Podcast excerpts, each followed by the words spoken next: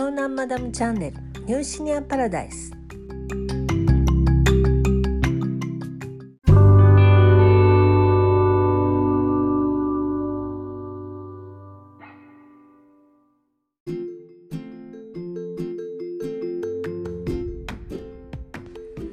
はい。今日も実は iPhone からダイレクトに録音しております。パソコンの方はもう治ったんですけれどちょっとこのね iPhone からお手軽に録音して私はアンカーから、えー、っと編集してるんですけどこのアンカーの中にあるジングルとバックミュージックを使ってどんなものができるかっていうのをちょっと実験してみたくって、えー、今ねもう寝ようかなと思ってベッドの中なんですけど寝っ転びながら編集してみてます。こんな風にできるなんてこれはこれで楽しいですよね。えーとねまず1つ目の話題。話題に行くまでに一回ここで区切ってみようかな曲とかも。ちょっとそうしてみますね。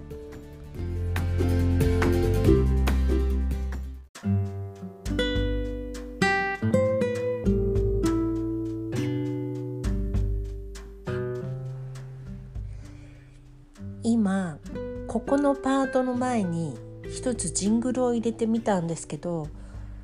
あまりそぐわなかったので外してみました。これ後で加えることも多分できるので全体の流れを見てから加えてみようかなと思います。面白い。もうほんとこういうのが面白くってしょうがなくって私。だから音声配信好きなんですよね。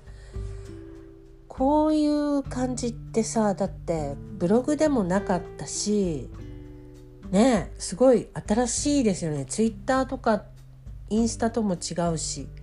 やっぱり今一番面白いのは音声配信だと思います。さて今日の朝なんですけど結構寒かったですよね。すごく冷えていて。で起きてカーテンを開けてベランダの外を見たらですねうちの前は畑と森みたいになってるんですけどその畑がもうね全部真っ白で霜で真っ白になってたの。で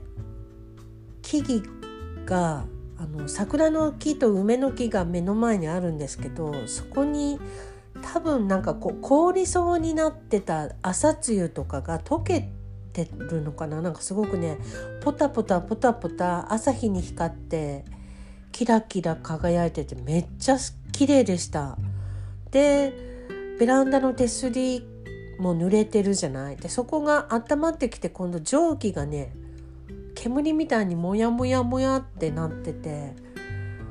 すごいなんかじーっと見ちゃいましたね。美しすぎちゃって。で私の、えーと、実家っていうのは結構ね庭が70坪ぐらいあったんですよね都内だったんですけどね、まあ、結構ねあの私は裕福なお家のお嬢だったので 自分で言うのもなんなんですけどでもそうなんですよ。でお家が100坪あってお庭が全部70坪ぐらいあった。でそれはおじいちゃんがおばあちゃんは園芸が好きだからっていうことで買ったみたいなのね。でそんな広いお庭をおばあちゃんは毎日のように朝とか土日とかも綺麗にしてたのであれなんですよこう脂肪をさ踏む感触って皆さん知っている？地方の方とかはご存知かもしれないけど都会の子とかは多分あんまり知らないのかなとか思うんですけどバリバリバリってすごいいい音するじゃない？踏みつけると。で私はあの霜っていうのはこう見て土の中にできてるから見てるとなんかチョコレートとシュガーみたいに見えてなんかね食べちゃったことあるんですよね子供の頃。美味しそうに見えて。もちろん上って感じでしたけどね。とにかく今日は久しぶりに霜を見てああ踏みに行きたいと思いました。そんなお話がまず1つ目。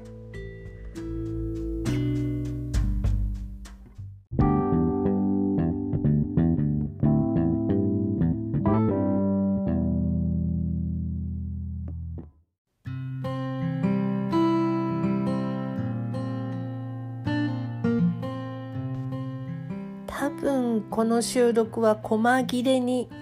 いろいろなお話と音楽とアンバランスに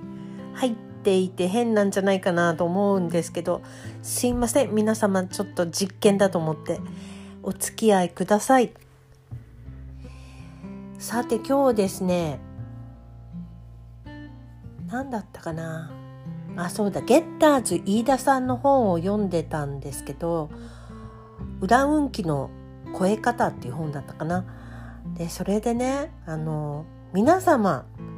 寝室では枕のある方向ってどっち向いてらっしゃいますか？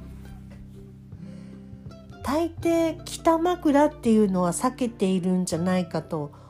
思いますが私はね北枕にしてるんです。でそれはなぜかっていうとあの実は北向きの方がなんかこう磁場のエネルギーをよく受けやすいだったからなんかそんなことを聞いたことがあって風水を勉強されてる方から何人か聞いたんですよね。それで北にしているんですけど今日ゲッターズ飯田さんの本を読んでいたらその中国では北枕っていうのはそのその通りねこう気が気の通りがよろしいらしいんですよ北を向いていた方が。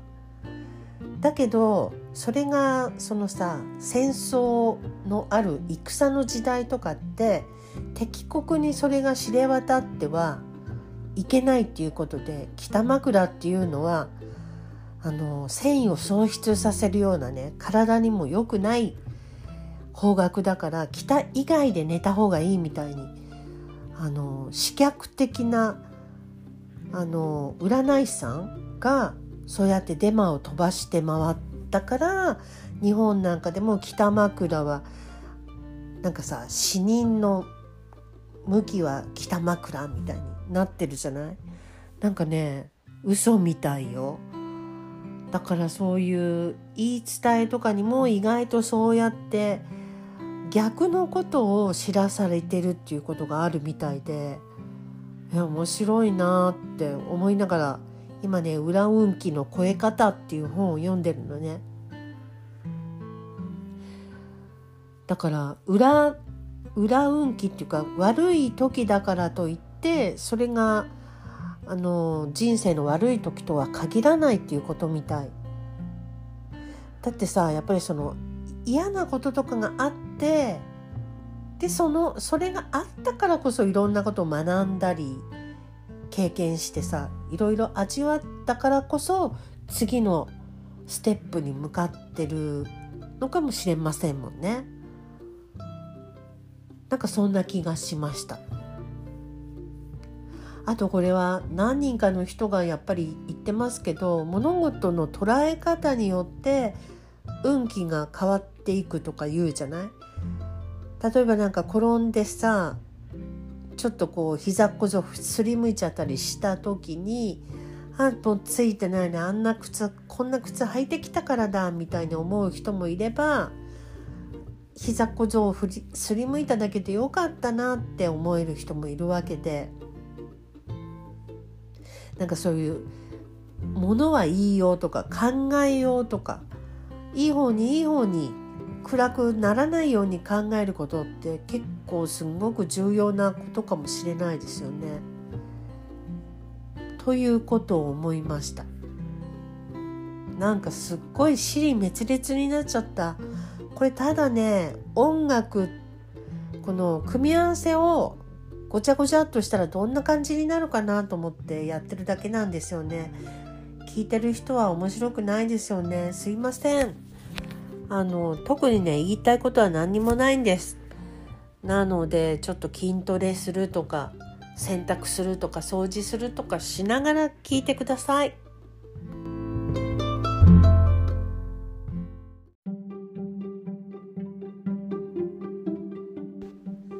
さて取り留めもなくですねいろんなことをお話ししようかなと思いましたがやはりあんまり話すことがないのでこの辺で。やめて明日ちゃんとイエティを使ってマイクのねで Audacity で編集して、えー、ちゃんとした配信をしようかなと思います。そうだ一つだけお話ししておこうかな。あのビットコインって皆様運用してたりしますか？もしくは支払いに使ってるとか。今度ですね私あの出版で海外の方の本を担当するんですね。でその時にその制作費を振り込んでいただく時にやっぱり海外からだとすごいお金かかっちゃうじゃない手数料が。でそれをどうすれば一番えー、っと安く上げられるかしらねってお話をしてたんですけどまあ私は結構ビットコインいいですよねなんて思ったんですけどでも変動がやっぱり激しいしねあのそこら辺がちょっとどうかなと思ったのとあとあちらもあのビットコインなんて、ね、使ったことないっていうことだったので使わなかったんですけど手数料は確か1500円でいけるはずです。海外と。なので使えれば一番いいですよね。でしかも送ってもらった途端に値が上がってればラッキーみたいな。下がってたらちょっと困っちゃうけどね。どうなんだろうちょっとそこら辺の海外送金はえー、ビットコインではやったことがないのでわからないんですけど今回はトランスファーワイズっていうのを使って送ってくださったみたいで、えー、数日間かかるんですけど3500円ぐらいで手数料来たみたいです。いろいろありますね。でビットコインなんですけどね去年の3月は1ビットコインが50万ぐらいだったんですよ。それなのにそれが今年の1月にはなんと400万越していましたよね。ということはさ50万から400万ってことは8倍になってるわけじゃない。例えばその3月の50万の時点で10万でも入れとけばそれが8倍だから80万になってるわけですよ。やっとけばよかったなってまあ後の祭りですけどだってねビットコインって私が初めて知った時は1ビットコイン12万だったんですよね。それが今やまあでもその時はあれよあれよという間に50万になり暮れには100万超えちゃってうわこんなに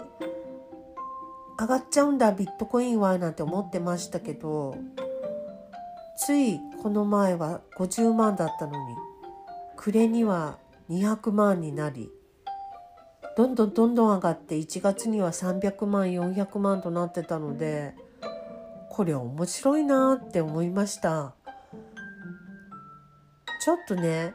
銀行に預けてるようなお金があったらまあなくなるの覚悟でちょっと運用してみるといいと思いますよビットコインって。面白いと思う。危ないと思ったらあの返金しちゃえばいいじゃない？っていうか私こういうリスキーな感じのことって結構好きなんですよね何なんでしょうね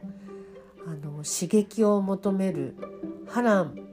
波乱に満ちたペガサスなんですよ動物占いでは。だからなのかな。ま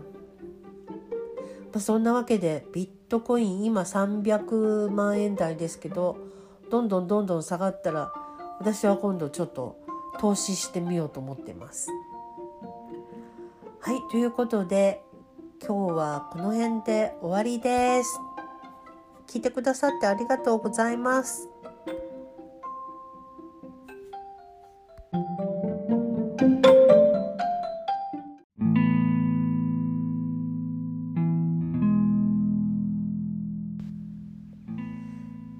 やれやれ終わりか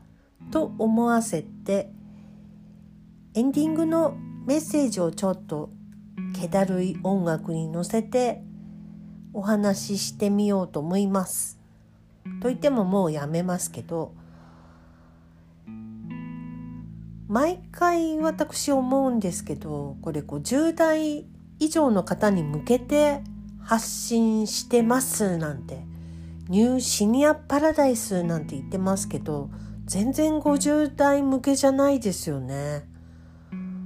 まあでも50代向けって一体どんな話題なのって感じがしますけど例えば介護とか親の介護とかなんだろう体が衰えてきましたとかそういう話？面白くないですよねそういうの。まあ、みんなそれなりに50年も生きてるといろいろなことはあると思うし背負っているものもそりゃいろいろあると思うけどもでもいつも自分のこう何て言うのかなこの楽しい人知っていうのは大事にしたいっていうかそういうところは持ってなきゃダメだと思うのよね人間っていうのは。なんてことを話してしまいますが、まあ、確かに私はあの病気もなくってあのおかげさまで親も元気なのでね。っていうかお兄ちゃんの夫お兄ちゃん家族と一緒に母は同居しているので同居というか2世帯か。なのであのありがたいことだとは思うんですけどもまあそれなりに私もあるんですよ。いろいろ。悩みだってね。だけどさそっちにばっかり目を向けていてもしょうがないというか考えたって解決しないことだってあるしそれだったら毎日楽しく一日でも多く楽しく暮らした方がいいじゃない？と思うのでえまあこんな50代もいますよっていうことで配信してる感じかな。でもしこれ聞いてくださってる方であの何かお悩みとかねそういうのがあれば書いてくださっても大丈夫ですよ。私何でも聞いちゃうから。えー、お便りはこの、えーとね、概要欄のところに宛先載せておくのでそこにどうぞ、えー、お便り送ってください。ということで今日はこれで終わり本当に終わり。じゃあまたね